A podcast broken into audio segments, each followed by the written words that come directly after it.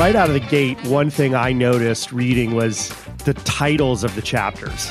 I looked at the table of contents as I do when I'm cracking open any book, and I just I want to zoom out and I want a good overview of okay, what's the narrative here I'm about to step into? And I just loved the names of your chapters. What human being acts this way is chapter one.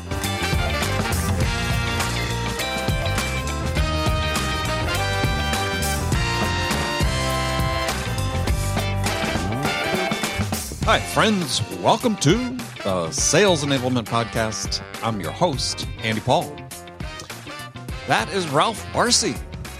Ralph is the Vice President of Global Inside Sales at Tray.io and a friend of the show. And I'm always excited when Ralph comes on the, the podcast, and perhaps no more so than in this episode, because today we flip the script meaning that Ralph grabs hold of the microphone and asks me the tough questions.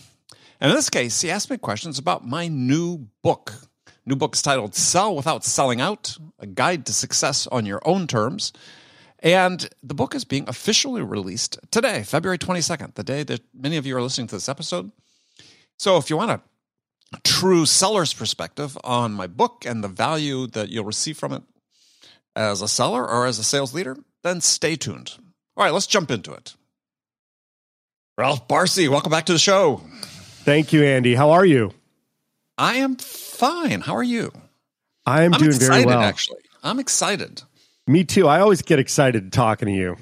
Yeah, well, there's that. Absolutely. Um, and I got this new book coming out. I'm excited about that. This is this is uh, we're getting some great response. We were like number one new release on Amazon earlier this week. Yeah, those things come and go quickly because they update the. But for a, a moment in time, we were number one new release on Amazon uh, in our categories, which is great. So Well, congratulations. That's a that's a, an exciting milestone and and I don't know, I'll be the first to say it. I don't think you're going to be number 1 for just a small pocket of time. I think it'll only appreciate over time. So I'm Well, not thank you. surprised to hear that. Yeah, you've you've had the pleasure of. I said that the pleasure of reading the book. Yep. I'm saying Yep. that for you. Sorry, um, but yeah, no, I, I, I'm excited. I think that um, you know, sort of a message whose time has come. So, um, yeah, Well, let's talk about it. sure, sure. Well, you read it. What do you think? I did read it. I've got a ton of uh, questions, insights. I don't know. I, I mean, we could flip the script and I can interview you about it, or I could share some of the takeaways that I had, or a little bit of both. Let's It's do a little bit of both. If you have questions, I'm I'm here to answer them. Well, um, first things first, uh, and not because I'm talking with you now, but I really enjoyed it because I felt its purpose and maybe its theme really um, resonated. And that is that it kind of disrupts what a lot of us have been taught or have experienced in our sales careers uh, about how to sell and it it just introduces a new better way frankly of approaching prospects listening to them engaging them helping them uh, getting a very very clear understanding of what their story is and what it is that they're trying to accomplish and becoming a partner of theirs i think that's a much better way and healthy way to sell and build relationships anyway so i'm grateful for it and i think the book is a breath of fresh air how about that Wow. Well, thank you, thank you. no thank you Well, you nailed it, though. I mean, it's that's yeah. I, I've just I think as I talk about in the book, I arrived at this this point, or have arrived in the past at this point of this point of view about how to sell, as you so accurately described, versus sort of the traditional persuasion based approach to selling that most of us are taught. And it, it came from the beginning just because I it just didn't resonate with me. I personally couldn't have done that, um, whether it was personality wise or or whatever. And it sort of started me on this journey very early in my career of saying, well, there has to be a way, as I talk about in the book, is to make sales work for me as opposed to the other way around. Mhm. And in the process, then work better for my buyers. And you know, it's something that that I'm sort of curious from from your point of view is is having having this having this conversation a lot with with companies and with executives and leaders recently is like, okay, so how do you how much do you really know about your buyer's impression of what it is like to work with your salespeople? I mean, we get this indication all the time is is our win rates and and so on. Mm-hmm. But how much do you really know? And my experience has been is working with multiple companies, obviously as a consultant, working with dozens and dozens of companies, very few ever sort of think to go out and say, wow, we should try to quantify what that capture and quantify what that experience is and what it means to us in terms of the decisions we make about who we hire and how we train them and enable them. I've seen the same. You know, uh, I think a lot of companies, just starting with the onboarding process of account executives or sales development reps, those the onboarding curriculum typically centers on the company's history, you know, the iterations of the company's product offering, uh, and rarely drills into problems that customers once had that we have since solved. Mm-hmm. Uh, where customers want to go from here uh, you know, really focusing on use cases, case studies, knowing them cold. Uh, now, on the flip side, a lot of companies do do a great job of this, but I think most are the former. Right. Uh, at least in my experience, most are the former. And uh, I don't know. I think this is a new world where we can start switching things up a little bit. I had a question for you though before we go sure. there, and that is, you know, was this a culmination of you know interviews you've had on your podcast? uh, you know, your years of selling, or was there just a specific catalyst event or epiphany uh, that occurred where you said, you know what, damn it, I'm going to write a book. I'm going to I'm going to put a stake in the ground and let people know how it should be done. A little of all of the above. I mean, it's third book, um, so yeah. I mean, the books tend to build on each other. But I think, yeah, part of it was driven by the podcast and, and talking to so many different people both on the podcast and outside the podcast, and coming to the conclusion that we're not getting any better at this. that with all the advantages we have of technology and, and the like that have come into the sales space, is that we're fundamentally not any better. And in fact, arguably worse in some dimensions. I mean, if we look at, yeah, I come out of a, a background prior to starting my consulting business years ago of selling really big systems uh, to the enterprise primarily, six, seven, eight, nine figure deals. Um, and yeah, I measured myself. My the key metric I was looking at was what's my win rate. And so, what percentage of my qualified opportunities was I winning? And generally winning, you know, about two thirds of them. And then we look at of, and this was not unusual. You know, I looked at the time other you know people I thought were being successful and and not all selling exactly the same stuff, but generally they were winning more than they were losing, and of their qualified opportunities. And as I talked to so many people on the show, especially people from the SaaS world, where it's sort of generally accepted that, hey, our win rates between 20 and 25%, oftentimes, we're okay with that. Yeah, I was talking to somebody yesterday, an interview. He was talking about a client he had that 17% average win rate across the company. They were good with that because mm. they just kept feeding stuff into the top of the funnel. And, and, at that point, I contend you're not really selling, you're just playing the odds, right? Because you know yep. that a process produces a certain outcome rather than fix the process. Yep. But I asked the question of people, I said, so what's the value to you if you're a sales leader, what's the value to you of a 1% increase in win rate? And no one's ever been able to answer that question. wow. Partly because they never think about it. Right? Because the emphasis tends to be is let's let's let's feed the top of the funnel. Mm-hmm. And my concern is that what we've done now is we've we've told some sellers who are even hitting their numbers with 20 to 25% win rates is we're saying, well, you're good at what you do because you've hit your number. And I look at it and say, no, because your customers are saying that three out of four times I decided not to buy from you.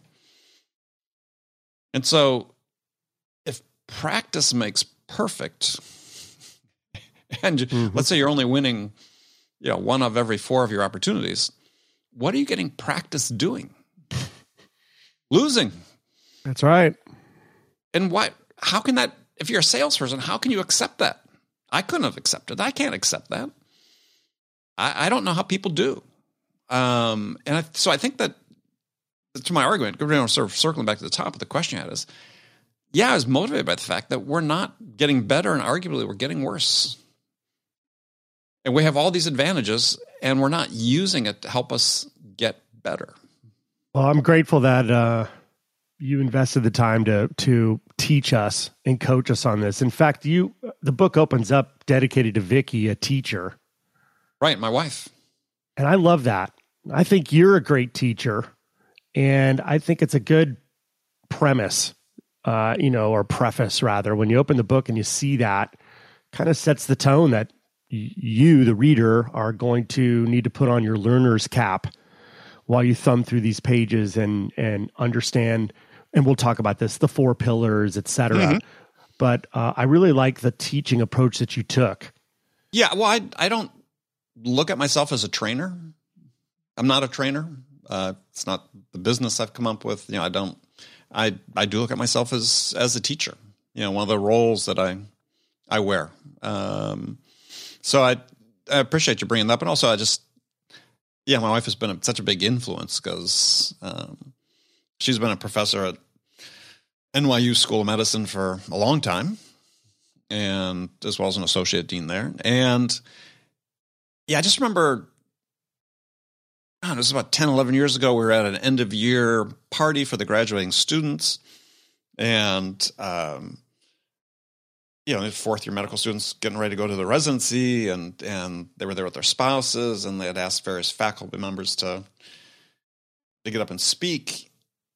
And yeah, my wife is very dedicated to what she does. She's been teacher of the year. She's sort of like termed out for teacher of the year. They won't give it to her anymore. She's so passionate about it.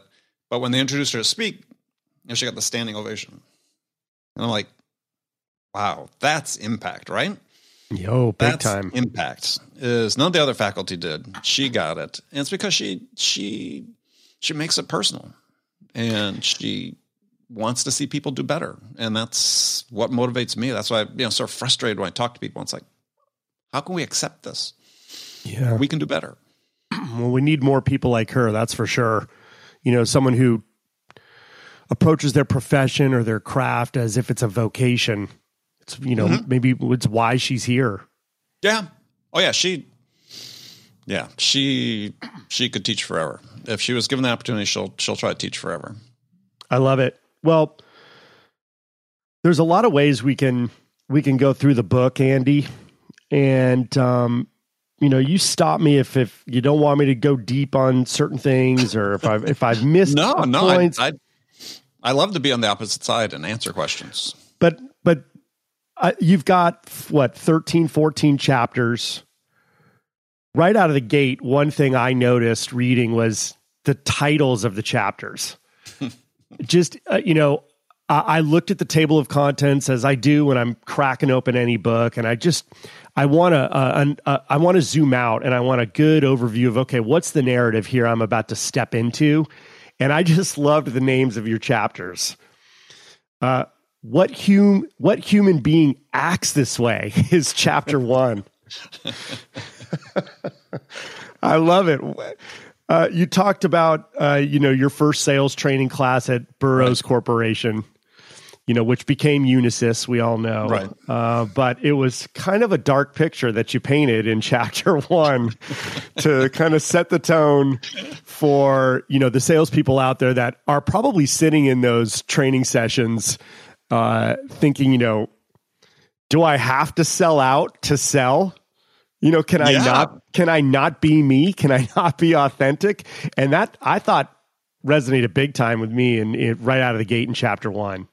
Well, such a it was I had no idea what to expect going into sales, right? I nobody in my family had been in sales. Uh, yeah, like I said, a grandfather was in auto sales, but uh, yeah, I didn't ever really experience that at that time. I had no sort of concept of what selling cars was like, but yeah, it was a shock, a shock to the system, to say the least. Um, and yeah, as I talk about in the book, is is you know the guy that was in charge of the training class after I'd been there for two weeks thought I was particularly ill suited for a career in sales because yeah, I was I was considered too analytical and not uh, not salesy enough, and yeah. and you would think that that would have changed that perspective about what we need in our sellers would have changed over the years. But again, you know, part of the motivation for writing the book was that it hasn't. You know, you still see so many sales positions, the descriptions that are written, and the type of people that they describe that they want. That it's like, why? I mean, first of all, you know, have you ever asked your buyers what they need in your salespeople? Right. Most people like, no. Why would we do that? it's like, well, but that's that's a perspective to have is are you hiring people that can help the buyer achieve what they want to achieve and they need to achieve mm-hmm. instead of just sort of defaulting to this sort of prototypical stereotypical image of what a salesperson is and again, one of those things that just really hasn't evolved very much. I mean, I still see to this day, and I periodically go online and go through job boards just to see what people are saying. And yeah, I mean, how many times I see the words hunter and closer still in job descriptions serves depressing, actually. Because uh, what's a closer? I mean, I, I challenge people all the time. What's a closer? Good for you. I mean, so I don't know, you're probably like me, is like, how many times have you been in the room when your buyer made their decision? Probably zero. yeah. I mean, it's, it's, I mean, there's some sales, car sales, insurance sales, you know, there's some where obviously you will be some transactional, but in general, B2B world is, you're not there when they make a decision. What's, what's a closer? Yeah.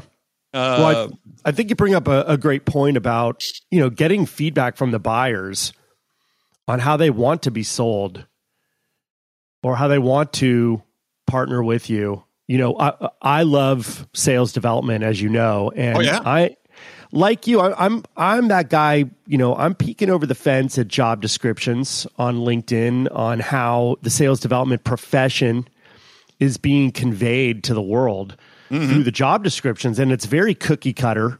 Yep. A lot of the same language and vernacular that has really been part of job descriptions for at least a decade.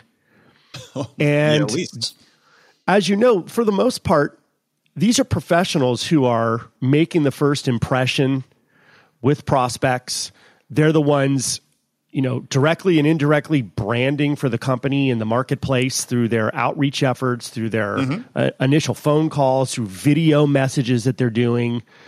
And you would think it would behoove sales development hiring managers to reach out to customers and ask, how would you like to be contacted? What's the first impression you prefer mm-hmm. when you're hearing from a company for the for the first time? Mm-hmm. What would you like them to call out? How would you like them to come at you?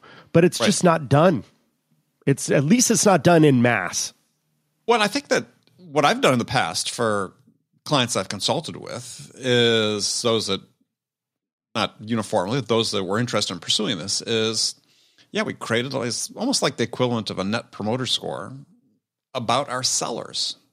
So we on a six month basis, we would survey our buyers and come up with a quantitative measure, an index we called it at the time, of that sort of summarize their impressions of their interactions with their buyers and uh, with their sellers, excuse me. And yeah, we didn't take it down to the individual seller level in terms of, you know, hey, here's feedback from the buyers about you per se. We didn't want to, you know, make it about the individual seller because, yeah, it wasn't a blame thing. It's like, what's the impression? What's the perception? Are we being helpful? Well, we all know the accounts and so on. So it wasn't like the information completely blind, but but then you at least have some information. You know, if you're a, an enablement manager, a sales leader, saying, "Well, I'm going to make a decision about sales training for 2022. Sure. On what basis? Mm-hmm. Well, you know, we're looking at numbers. We see these holes. This person seems to, you know, based on listening to calls, we think this person's deficient in this area, so on. Great. That's useful. But if you talk to your buyers, are they getting from you what they need? And how does that play then into your training plans? And when I ask that question of most sales leaders, the response is crickets, right? Mm-hmm. Because we haven't done that. Mm-hmm. So, how can we truly say, well, I'm committed to creating a sort of buyer centric approach to selling and a buyer centric culture if we don't ever talk to our buyers about this process of which they're the equal partners in? You know what's trending right now is product led growth. Yes. PLG, a lot of companies, let's lead with the product, lead with the product. A lot of benefit to that. Hmm? You know, let people With the take right the product. Car, yeah, take the car for a spin sooner than later. Yep. What what's your take on that? Do you think that's less buyer centric, more buyer centric? Doesn't matter. What do you think? well, it's hard to say, look, product led growth is going to be the same in all categories of products, right? Fair. Yeah. You've got a range of products. So things that are more transactional, a lot of SaaS products, sure, why not? Because the value that the buyer needs from a seller just to take that first step is relatively small. But if you're saying, look, I'm trying to penetrate a big account, is product led growth the way to do that? You know, sort of nibble at it and then go in. Well, yeah, they get to try and buy, and then we'll get engaged. Yeah, possibly. Mm-hmm. But I'm also a big believer that if you're trying to set yourself up to sell to big accounts, then go sell to big accounts, right? Is go Right. develop the relationships, go develop the connections you need with the, the stakeholders to understand what their problems are and ask the questions and and why you know why sort of do a sort of incremental introduction into the account if it's a target account go sell to it. Um so i think it, yeah it has its place. It's just you know part of what i think it it does is i think it feeds into this feeds into a lack of comfort that a lot of people have with doing outreach. And you know they think it's going to simplify that whole thing as yeah we'll just sort of we're not going to need to do a bunch of outreach because we're just going to have people sort of take the initiative our buyers take the initiative on this and i don't know haven't we sort of been through this before with the freemium models We have. yeah. So it is a bit of a repackaging. I get it. I understand the motivations behind it. I think there some motivations are less obvious than others. Um, but yeah, it'll work for some. Sure. Well, it brings us back to the book. Yeah. You know, um, chapter two and three are titled Stand Out or Sell Out and Selling to Humans What Your Buyers Need from You. Pretty clear what we're talking about. And what I love about this as well, Andy, is, you know, you, the, the first half of the book, you're speaking to the sellers, and then you pause halfway through the book and you actually title the chapter an intermission where it's almost like there's an aside conversation that mm-hmm. happens with the sales leaders and i note or i noted in reading the book that you don't really talk about the sales leaders as leaders. You label them as bosses. And i think that was that's a big one especially those who are you know teaching the selling out way of of Right. sales. Uh, so anyway i liked that and i took note of it. But stand out or sell out you know you, you kick off chapter two with pushy self-interested lazy uninformed clueless. Buyers often use these adjectives to describe salespeople. And then you offer a chart. Hey take a look at this chart of individual sales mindsets and attributes and see which column most closely resembles where you are now. And then you list all the different characteristics. So it's great it's a great right out of the gate self-assessment you know how good am i at this and what what do i think describes me as a seller Yeah, and I think that the point I was trying to make is that as humans and as sellers, we're not all one thing or another, right? Is so if you envision, as I sort of starkly laid out, as between a selling out and selling in as the ends of a spectrum, opposite ends of a spectrum, is just trying to assess, self-assess where you are currently between the poles, because we're all a mix, right? Me, I'm sure I've got attributes that I need to get better at as well. We all do. Oh, Uh, same for sure. But the thing, sure. But I think the thing about sales that oftentimes, increasingly, let's say, is, is overlooked is it requires intentionality to do it well. You have to be intentional about self assessing, you have to be pragmatic about it, you have to be intentional about every interaction you have with a buyer, about what, what's the value I'm going to provide to them in this interaction. It's going to help them move closer to making a decision. And when you can be more intentional, is your odds of success go up because you're being conscious and again and intentional about helping the buyer. If you're just going to be cookie cutter, robotic, completely process driven, then yeah, you're not. And this is the opportunity for sellers is to say, ah, right, I'm dealing with another human being. I need to be cognizant of what they need from me, which means I need to be intentional about it. we all have finely tuned BS meters too. yes, we do. Well, and I've referenced this in the book is that that uh, Jonah Berger from Wharton wrote this book called The Catalyst about persuasion, and, and he cites in there research that shows that as human beings, we universally resist being persuaded. And yet, there are dozens, if not hundreds, of sales books with the titles, you know, how to along the lines of how to master the art of persuasion. Yeah. And yeah, I don't believe persuasion's an art. As I talk about in the book, I think it's a, a blunt hammer that, that salespeople resort to using when they're not effective at learning how to influence their buyers. And you talk about that in chapter six. In fact, it's titled Influence Rules, Persuasion Drools. and uh, what I love is you say there's a reason Dale Carnegie didn't title his classic book, How to Win Friends and Persuade People. Yeah. Yeah. Well, I mean, just look at the definitions of persuasion. Persuasion's about basically using force to get somebody. They talk about, you know, prevailing upon someone, you know, change someone's mind through the use of force, basically. Yeah. Yeah, it's Domination. yeah, it's coercive. At heart, it's coercive. Um, Where influence is about taking actions that have an impact or an effect upon the thinking and actions of others. And that's what we're trying to do. We're trying to have an, an impact or an effect on the thinking and actions of others. And so, you know, as I frame in the book, okay, do you think your job as a seller is to go out and persuade somebody to buy your product? If you do, then you're going to undertake, I think, one set of actions. But if you think your job is to go out and listen to your buyer, to understand what's truly most important to them, the most important thing to them, and then help them get it, then you're going to pursue a different path of actions, and different set of behaviors. So that book again, I took note of it as Jonah Berger's The Catalyst. The catalyst, yes. Okay, noted. That's one that's got to go uh, on my list. I haven't read that one yet. It's an interesting book. He was on the show. We don't necessarily agree about everything, but um, smart guy, smart book.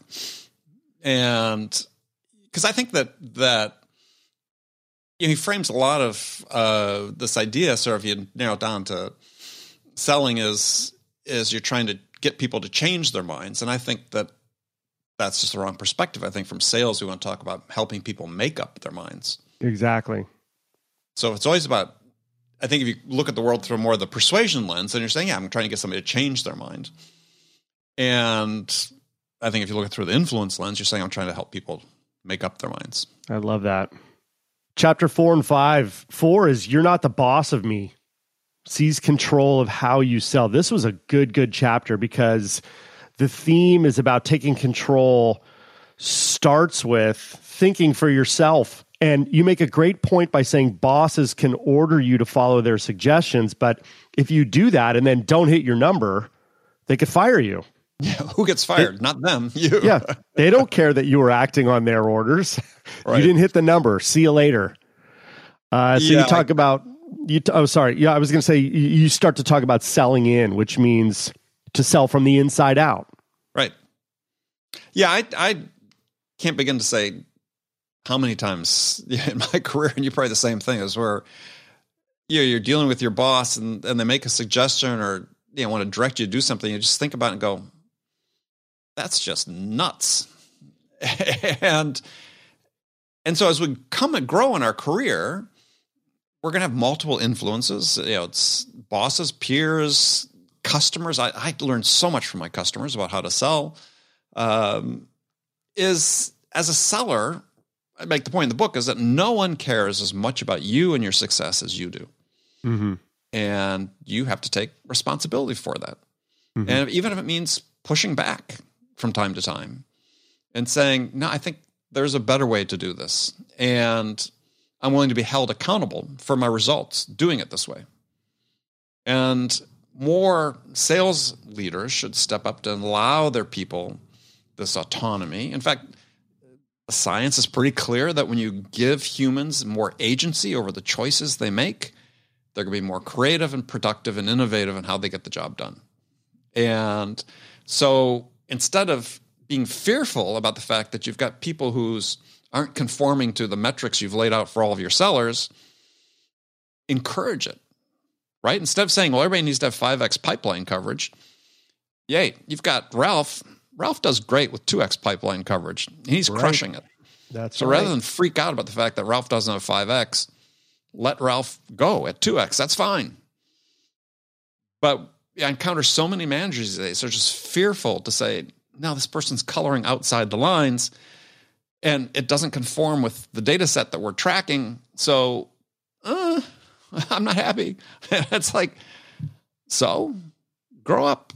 You know, as, as a manager, your job is no different than a seller in many respects. If the seller's job is to listen to the buyers, to understand what's the most important thing to them, and then help them get that, as a sales manager, your job is, I believe, starts with listening to your salespeople, talk to your salespeople, understand what's the most important thing to them, and then help them get that.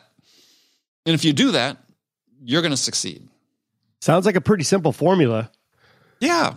I mean, at face value, it's pretty straightforward. Um, And yet you hear all these managers say, well, I don't have time to coach. oh, totally. Well, what the hell are you doing? Yeah, right. That's first on your list. That's the first priority. Yep. You have the same responsibility. If your managers are saying to you, no, no, I need this report, and you're saying, well, I don't have time to coach. I don't have time to develop my people. Then you have the obligation to push back because you're not going to be successful at what you do unless, and again, as a manager, no one cares about your success as much as you do. Do the right thing. Well, that's what you're saying in in um, in this chapter. In fact, you said you, you say step one is taking control of the situation, and you were just talking about you know being accountable, taking ownership, you know, running your business within the business, Mhm. and it applies to everybody. It applies to the to the individual contributors as well as the leaders. Yes. Uh, you know, uh, as we know, a lot of leaders they literally see themselves at the top of the org chart versus the bottom. You know, and if they're seeing themselves at the bottom of the org chart, they're serving up and into the organization Right. through coaching people, through listening to their people, through removing obstacles from the paths that their people are on or want to be on. Uh, and it's it's not that tough to flip that switch in terms of your mindset and approach to you know sell in even to your own people. Absolutely. And and again, I think people default to to the easy. And yeah, managing the metrics and the KPIs is easy, quote unquote easy. Having to get involved with individuals, that's a little bit more messy, but that's the path to success. On that note, chapter five is titled "Death to Salesy," and this is where you intro- this is where you introduce the four pillars. You, you basically kick off the chapter by saying step two is to refuse to act in ways that buyers automatically resist. Being salesy is a way of acting that universally makes buyers squirm. Salesy hmm. is selling out. Yeah. Yeah. Well, I mean, it's, yeah. You know, I, I, I, it's, I like to frame it sort of a question. And it's, is, and I ask this in groups when I speak in public and to groups that we're training or teaching is, so what's the one question a buyer will never ask you? And this is in the book as well is, is yeah, buyer will never ask you, say, Hey, Ralph, um, really like your product, but I just think we can buy from you because you're just not salesy enough. Could you be more salesy? I, mean, I, have yet to hear that question. It never comes up. I mean, I've somebody raised their hand once when I was talking to group said, "Well, a customer will never ask you to raise their prices." And I said, "That's not true. I've had that happen many times, right?" But no one's going to ask you to be more salesy. It has no value for you as a seller. Has no value for the buyer, and yet this is in the majority of the cases, this is how we're enabling and training our salespeople to act. Yeah, and it really does emanate from this this basic perspective that I just talked about a few minutes ago is what is your job? Yeah, we're enabling sellers to think that their job is to persuade people to buy their products instead of their job being is to listen to really understand what's the most important thing to the buyer and then help them get that. And so the first perspective is selling is something I do to you. Hmm. The second perspective is something we do with you. Mm-hmm. And that's what selling is. Selling is a collaborative process that we undertake with our buyers. Yeah, outside of purely transactional, hey, give me your credit card. Yeah. In the B2B world, it's it's collaborative. Absolutely. Even even in, in many respects in the transactional cycle, it's collaborative. Has it can be. be. Right, but there can be a scale, right? At some point where but yeah, definitely for the most part, it's collaborative. So mm-hmm. What are you collaborating on? Well, we're collaborating on helping the buyer achieve the thing that's most important to them. And yeah, it's a point I don't get into in real depth in the book, but it's one that I keep emphasizing people is when you think about it, as my experience has been, and again, this is selling a range of products over the years, is that in every opportunity you're working on, there is one thing that's more important than all the others. And it's your job to find out what that is and who it's most important to. And if you know those things, you're setting yourself up for success. I remember early in my career, I was selling mini computer systems, you know, fill a room full of equipment that had about, you know, one, I think I calculated had like one five hundred thousandth of the power of my iPhone. yeah. But it took up the whole room. But it took up the whole room, and today's dollars cost close to a million bucks. yeah. You know, storage, data storage was a thousand dollars per megabyte.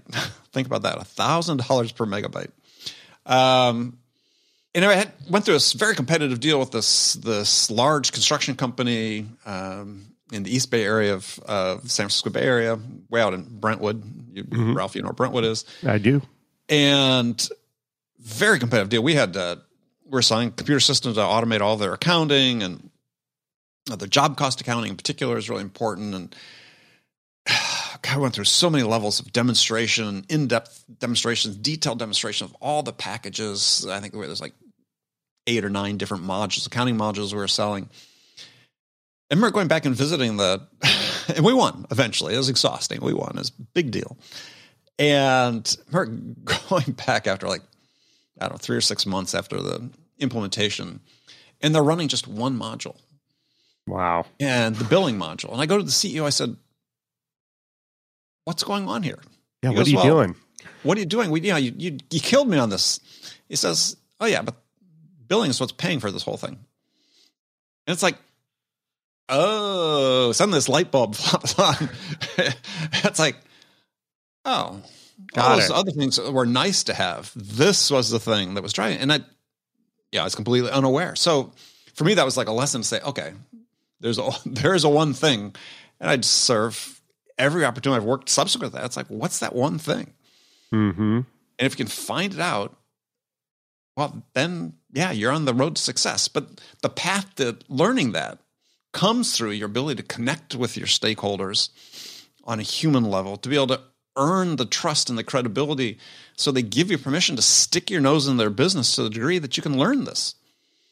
You know, there's this, this conception that somehow if you're a seller and you ask questions of your buyers, they're all going to answer them uniformly. And they don't. They don't share equally with everybody. It's based on what they think about you and their their perception of you uh, and their value that you're going to bring to you. They're not. They don't share the same. Just because you ask the question doesn't mean you get the answer. Well, this is a great segue into the four pillars. Can we talk yes. about them for a minute? Sure. Yeah. So my as I write about in the book, and my experience has been, and my, my strong belief is that your ability to succeed in in a sales world is based on your ability to develop these four human skills. I call it connection, curiosity, understanding, and generosity. And I call it human skills because when we're talking about selling out and the behavior, the salesy behaviors, those are all learned behaviors. No one comes out of the womb like that, right? But we're all wired to connect with other people. We're social animals. Um, we're wired to want to use our curiosity because curiosity is how we navigate unfamiliar parts of the world around us. It's how we learn. We're, we're wired to want to understand, use our curiosity to reach a point of understanding so we understand the world. So we have empathy that drives from the understanding with people that we deal with. We're wired to want to give because it makes us feel good to give. Mm-hmm. Um, so those are sort of core human attributes that enable you to be able to connect, to build trust and credibility with the buyer, to be given permission to stick your nose in business and ask great questions, to keep asking till you get to the point where you truly understand what's most important to them. And when you have that understanding, what's most important to them, it then informs how you give and give generously to help them achieve their goals. So those four pillars. And you ask, how will you know you're on the right track when your buyer tells you you don't act like a salesperson? Best compliment in the world you can get. I mean, No that's question. where I talk about in the book when the customer told me, it's just like, oh, yeah, okay, that's how you're supposed to be doing this. Um, that's as a seller, that's it. I mean, you're not hiding the fact you're in sales. I know a lot of people want to cloak it with their titles or so on, and but there's no hiding. The buyer knows why you're there, but you have complete control over how they experience that with you, um, and that's what you want. And that's where the intermission happens in the book, where you you pause and you speak with the sales leaders, and it's almost like you offer them a juncture to you know change things for the better at this point. Mhm. You know, it doesn't have to be this way. You can empower your sales team to sell differently and sell better and sell from a more human. Right. Yeah, it's a choice you make as as a manager. Do you want to be a leader that inspires people to a higher level of uh, performance, or do you want to be just a boss that just Yeah. sort of micromanages their daily existence? And there's a big difference between the two. And when we look at issues like high levels of churn among sales teams and burnout and depression and so on. It's you know these things are all linked. Yeah, we can create an environment where people want to work and want to do the best and are, I said, given the autonomy and the agency to make that happen. Or you can just be a meat grinder and just grind them up and pump them out. And you know, too often these days, I think the sales world is a meat grinder. It's sad. It really is. Yeah. And uh, I really like how you say, um, you know, if the leaders want uh, their team to become the best sales version of themselves, they need to have the autonomy to experiment and fail on their own terms. So let them do their thing. Yeah. And what's the worst that can happen? Exactly. I mean, don't get nervous about don't get nervous. Empower people instead. And if some I mean I had a conversation with somebody early in the sort of arc of this this podcast and and this person had written a book about sales management and we got into this sort of heated argument where her contention was that if you had somebody that was on your team as a seller and they're making their numbers, but they're doing it in a way that didn't conform to the process, she felt as a manager, your obligation, and she wrote about this in the book, your obligation was to fire that person. Yeah. Because they'd be too disruptive. Yeah. And I just have 180 degree difference. If they're not being disruptive, but all they're doing is succeeding on slightly different terms, Mm-hmm. you want to encourage that. Yep. It's not, you know, for every, if how many salespeople in the United States? Five million, roughly, something like that. Sounds right. Yeah. That means there are 5 million sales processes that exist. And you have to own up to it as a manager. There are 5 million because everybody's going to do it just slightly differently.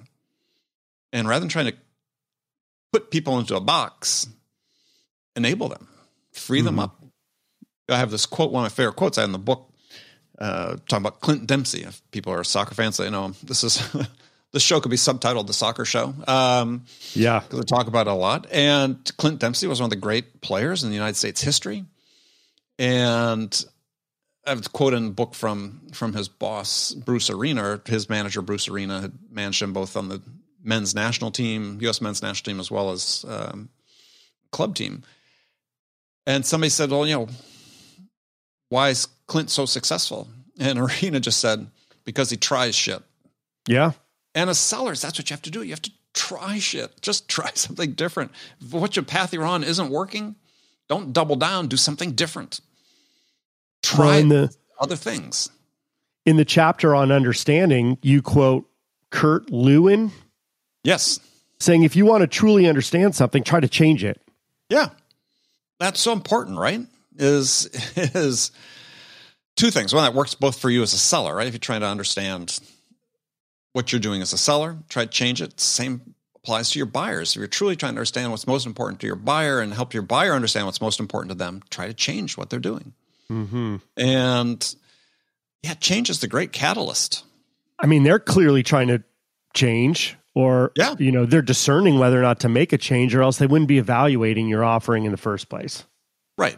They wouldn't be spending the time with you.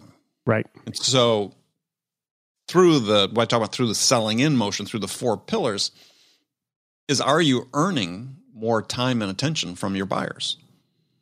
And that's your that's your your goal on one level is like yeah, if I don't, if I can't command the time and attention of my buyer, if I can't be credible enough, if I can't be trustworthy enough, if I can't demonstrate that I can provide value to them, then in a very intentional way, then yeah, I'm not going to get any more time and attention. Mm. And it gets withdrawn very quickly. So I talked about earlier in the book is, and this is something that doesn't get talked enough about. I talk about a lot, but it's I don't hear other people talking about it, and it needs to be talked about more. Is what's your buyer trying to accomplish, right? In this process, what are they trying to accomplish? Mm-hmm. What they're trying to accomplish is they're trying to quickly gather and make sense of the information they need to make a good decision with the least investment of their time and attention. Right. This is what your buyer is trying to do. These people, you know, if you have a buying committee, they've all been dragged out of their their primary jobs to come together to help evaluate and make a, a decision. They don't want to spend endless amount of time doing that. They want to do it efficiently with the least investment again of their time and attention. They're not trying to make the absolute best decision, they're trying to make a good enough decision. Well, help them do that. At one point you write 80% of buyers earn zero return invested in you. Yeah, that's from either a Gartner or a Forrester um, Forrester study of CEOs, and, I, have since read another another book by um, co-authors Stephen Tim or Timmy, I can't remember, and Melody Astley called "Insight Led Selling: Adopt an Executive Mindset, Build Credibility, Communicate with Impact." And they did a lot of research with with C level people that basically substantiated the same thing. Mm-hmm. Um, and but actually, and they're they had an interesting fact in their study. You'd, you'd appreciate this. Is I forget what the data source was, but it's quoted in the book saying that some surveys that only 19% of sales managers in B2B space thought that their sellers could act as trusted advisors. Wow. considered trusted advisors. And I thought, wow, that sort of speaks to the problem right there, doesn't it? Breaks Who's, my heart who's responsible for that? Right. They are. The managers. Yeah, exactly. They are. That's the organization. You know, it reminds me of the Edwards Deming quote every system is perfectly designed to get the results it gets. And that, that is a great illustration. Quotes. Right. I mean, it's like, it's like people just, yeah, we're doing these things we just, because we can. And people don't ever think about, well, just because we can do something doesn't mean we should. And I think this is so true in sales today. Yeah, we can create these systems where at the end of the day, it generates a 20% win rate. But should we? Because the consequences of doing that, cost of doing that oftentimes is, is we're slashing and burning through a, a TAM that's going to become untouchable at some point because we've just we've bomb, carpet bombed them with bomb, with the emails and and outreach, and we're exhausting them without even talking to them. We're setting an example, whether we like it or not. And Yeah. as, as you know, selling to the enterprise, for example, if you kind of blow those first impressions, you risk not getting back in there for years, if at all. if at all. And this is actually I, I touch on this in this book, but I, I taught more about that specifically in my second book, uh, Amp Up Your Sales, which was, yeah, there's science about the power of perception. And there's a professor, I think she's at Syracuse, that has done a lot of work on this. Is that A, we form a perception of someone within 250 milliseconds. The time it takes to blink an eye. Yeah. I'm looking at you, I formed a perception of you, right? and I have no hair. you have no hair, right? Must be smart. right. All this intelligence, burn the hair off his head. Thank you. Thank you. Yeah. And then the second thing that the science has found is that perceptions are very sticky. So even when you're confronted with evidence that contradicts the perception, people are loath to change their minds. Yeah, perfect example of this is, you know, maybe you have an, a neighbor that was falsely accused of a crime. In your mind, that person's always a criminal, not to be trusted, right? Even though they were completely exonerated. Yeah, that seed's been planted. That seed's been planted. And even though you have evidence that this person had nothing to do with it at all, in your mind, there's still that seed of doubt. And so, yeah, these first impressions we make are lasting. And so, if we're not intentional about creating a good first impression, yeah, we could be out of the game for a long time until a new person came in. And that actually means not thinking about yourself when making those first impressions. Think of others. Put a 10 on that person's forehead. Let them bring it down to a two. Right. Yeah. yeah. Right. I mean, it's just, again, it requires thought. I hmm. mean, f- selling, I believe, is about thinking. It's a thinking person's business. Those, my experience has been, is those who are most consistently successful. I'm not talking about some you know mythological top performers. I'm just talking people who are good at what they do year in, year out. They're thoughtful. They're thinking in advance. They're intentional about what they do. And that's so important That's at every critical. step of the way. critical. And I've seen it time and time again with the A players I've worked with. They're employing critical thinking on one hand, they're employing creative thinking on the other. Uh, but at the end of the day, they're thinking through every single detail. It's the little things making the big things happen, the follow up and follow through, just being mindful uh, of the selling and buying experience that they want uh, the people they work with to have is just so important. And it just takes a minute of time to just stop, reflect, and think through what we're trying to do here. And I love that you asked that que- or pose the question, you know, what is it that the buyer is trying to accomplish? Pretty mm-hmm. simple question, but it's it's the gold mine. It unlocks the gold mine if you can get that answer. Well, right, and it's always there. It's always there. It's a story I talked about before. The the computer and the the billing system, the customer and the billing system. I've got a number of stories like that. You know that when I have the had the seller that was working for me focus on finding out what that one thing was, it made all the difference. And these, you might say, well, that's kind of a small thing. It is small, but it's big, right? It's it's Huge. I wrote something not that long ago on LinkedIn saying, "I really don't think that you know there's good sellers and bad sellers. I think you know there are people that think and you know, are thoughtful about things, and those who don't. You know, the differences are really small between what you might consider a good seller and a bad seller, and so everybody has this capability of of of making that that transition. It's it's small things that make a difference, and that's true with customers making their decisions. You know, the difference between winning and losing. I think you and I have talked about this before. Is is you know, if I were to ask you, okay, well, what was your margin of victory on your last deal that you won? You know, like in sports, well, we won by 14 points. Okay, how much did you win by? You have no way of knowing. No. You have no way of knowing. So you have to assume that I just need to be 1% better than the other person. That's to your point about paying attention to detail being mm-hmm. thoughtful, being mindful about the impression you're creating and the experience the buyer is having.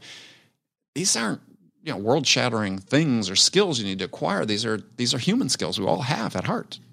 And it goes back to that question you asked earlier of the sales leader. You know what what would it mean to you and to the business if we were to improve it that win rate? I think is what you were talking about by one yeah. You know what does how can you quantify what that one percent means to you? That's just it takes some thought. Sure, but it's not that hard. You know what on an average customer's lifetime value is, right? So oh, no, I I, am not. I'm not arguing. I, I no, no, no. I know you weren't arguing. My thing is just to encourage people to do it. Is you have the we everybody has this data. Yeah, you can figure it out pretty quickly. As an individual, you can figure it out quickly what it would mean for you. Mm-hmm. Um, so it's just it's thinking about the things that really move move the needle for you. Well, jumping to the conclusion of the book, you talk about not being a sales zombie. And I'm bringing this up because of what we're talking about right now. Right. Uh, you you say in the book, I think Hollywood's continuing fascination with zombies comes from the fact that there are so many of them among us. They look the same, they sound the same, but they've been unplugged. Yeah. Go ahead. Uh, I was just going to say the thing that that made us want to look at them, listen to them, it's gone. They're still here, but they're just waiting to be embalmed. And I think, and I know you think the same applies to many salespeople. Yeah, yeah, they've they sort of retired in place. I think to some to some degree, and it just there's so few professions that reward growth the way ours does and rewards in an, an investment that you make in yourself the way that ours does. I know most careers do, but you know, this is one that, that's such a performance based profession. I think it's sort of the outsized rewards for the investments you make. Yeah. And yeah, why why be a sales zombie? And that that quote, first of all, is from a one of my favorite series of books written by a guy named Timothy Hallinan uh, about a character called Junior Bender, who's a a I know you love books. It's, he's a uh, he's a thief that basically other criminals hire to be a detective for them to solve their problems. Um, very entertaining, very very funny, and but yeah, this it caught my eye. That quote when I first read the the novel was a few years ago. I cut and pasted. It was like, yeah, just so descriptive of you know people we see in sales. They're sort of treading water, um, hoping things will get better, and you have to take charge of that. Mm-hmm. It doesn't happen on its own, right? And the choice is really up to you. And if you can't make those changes in the position you're at, in the company you're at, then go find a better fit. You know, I think the fit is is not talked enough about. Is you want to find a place where you're a fit. You know, you could have a bad experience in one organization. You don't succeed to the level that you want. Yeah, is it you or is it the organization or a combination of both. And so maybe, yeah, I just need to find a place that's a better fit. We've all seen stories of like professional athletes that on one team, it's just not happening. You know, like a right. highly rated draft choice in football, it's just not happening on one team. They get moved to another organization and suddenly they play up to their potential. Mm-hmm. Happens all the time. It's it's fit. You know, fit is really important. It's our environment. It affects how we think and how we act on a daily basis. So if you want to really take control of how you sell and take control of your own destiny, you got to be in a situation where there's a level of fit, and you have to look for that intentionally. Yeah, and you'll know intuitively if the if it's a bad fit. Yeah, yeah. I mean, I, I just remember one company I was at. Uh, we got acquired by another company, and the CEO, president of the acquiring company, just a bad person mm-hmm. you know, mm-hmm. managed through yelling and screaming and intimidation and and the thing that was it was almost sort of like Stockholm syndrome because you know the senior executives that had been in the company of the acquiring company before they acquired us, they all liked this guy, and I was like, why? I, I'd, I'd been in an executive staff meeting and seen him reduce one of you guys to tears. Yeah, and and so the, that company was based on the East Coast. I, I was on the West Coast, and I was running after we got acquired. I took over international sales for the combined entity and was running that. And uh, I just decided that every month when I was supposed to be on the East Coast for executive staff meetings, that I would have a customer meeting in Europe or Asia. because I enjoyed what I was doing, but I just didn't want anything to do with that guy. And eventually they came to me after about seven months after the acquisition and said, uh, if you want to stay at the company, you need to start coming to the meetings. And I said, okay, see ya. Bye. Bye. Thank you. So, yeah. Well, yeah. Life's too short for that. Don't It is. don't put yourself in those situations. Well, uh, the the book's called "Sell Without Selling Out." Talk to us about how we can get it into the hands of a lot of sales leaders and sales teams. Because I mean, we're partial, of course, Andy, Right. but so many need it. So many need this book. Oh, thank you. Thank you. Yeah. Uh, contact me if you're interested in talking about how you can get the book into the hands of your sales team and the, the, um, additional sort of benefits that can come with, with doing that, whether it's having me speak to your team or working with them. Uh, yeah. Contact me either on LinkedIn, direct message me on LinkedIn. I'm all over the place there and, or at Andy at andypaul.com. Come visit andypaul.com, learn more about the book as well. And of course you can pre-order it, uh, everywhere books are sold. I love it. Well, I, I enjoyed reading it, and what I really enjoyed is it's one that I'll continue to reference and recommend. It's something that I'll I'll crack open probably every quarter or every year, and um, you know return to a lot of the insights and takeaways that I got from that initial reading. So thanks for writing it, Andy, and thanks for giving me an opportunity to talk to you about it. Oh, well, Ralph, thank you. Is sort of unexpected. It's not exactly what we had planned, but it worked out fine. I loved But it. I I, had a great time. I did too, and I I enjoy the opportunity to talk about it because you can tell I'm I'm passionate about it. This is is uh, something I'm so excited about because it's as I said it's it's the the message for the moment, and uh, it's just the path forward for for all of us. So anyway, appreciate it. Yeah, well, it's infectious, so I appreciate the passion. All right, Ralph, we'll talk to you next time. All right, Andy. Okay, friends, that's it for this episode. First of all, I want to thank you for taking the time to listen. As always, I am so grateful for your support of the show. And I want to thank my guest, Ralph Barsi, for sharing his insights with us today. And also want to thank you again for investing your time with me today.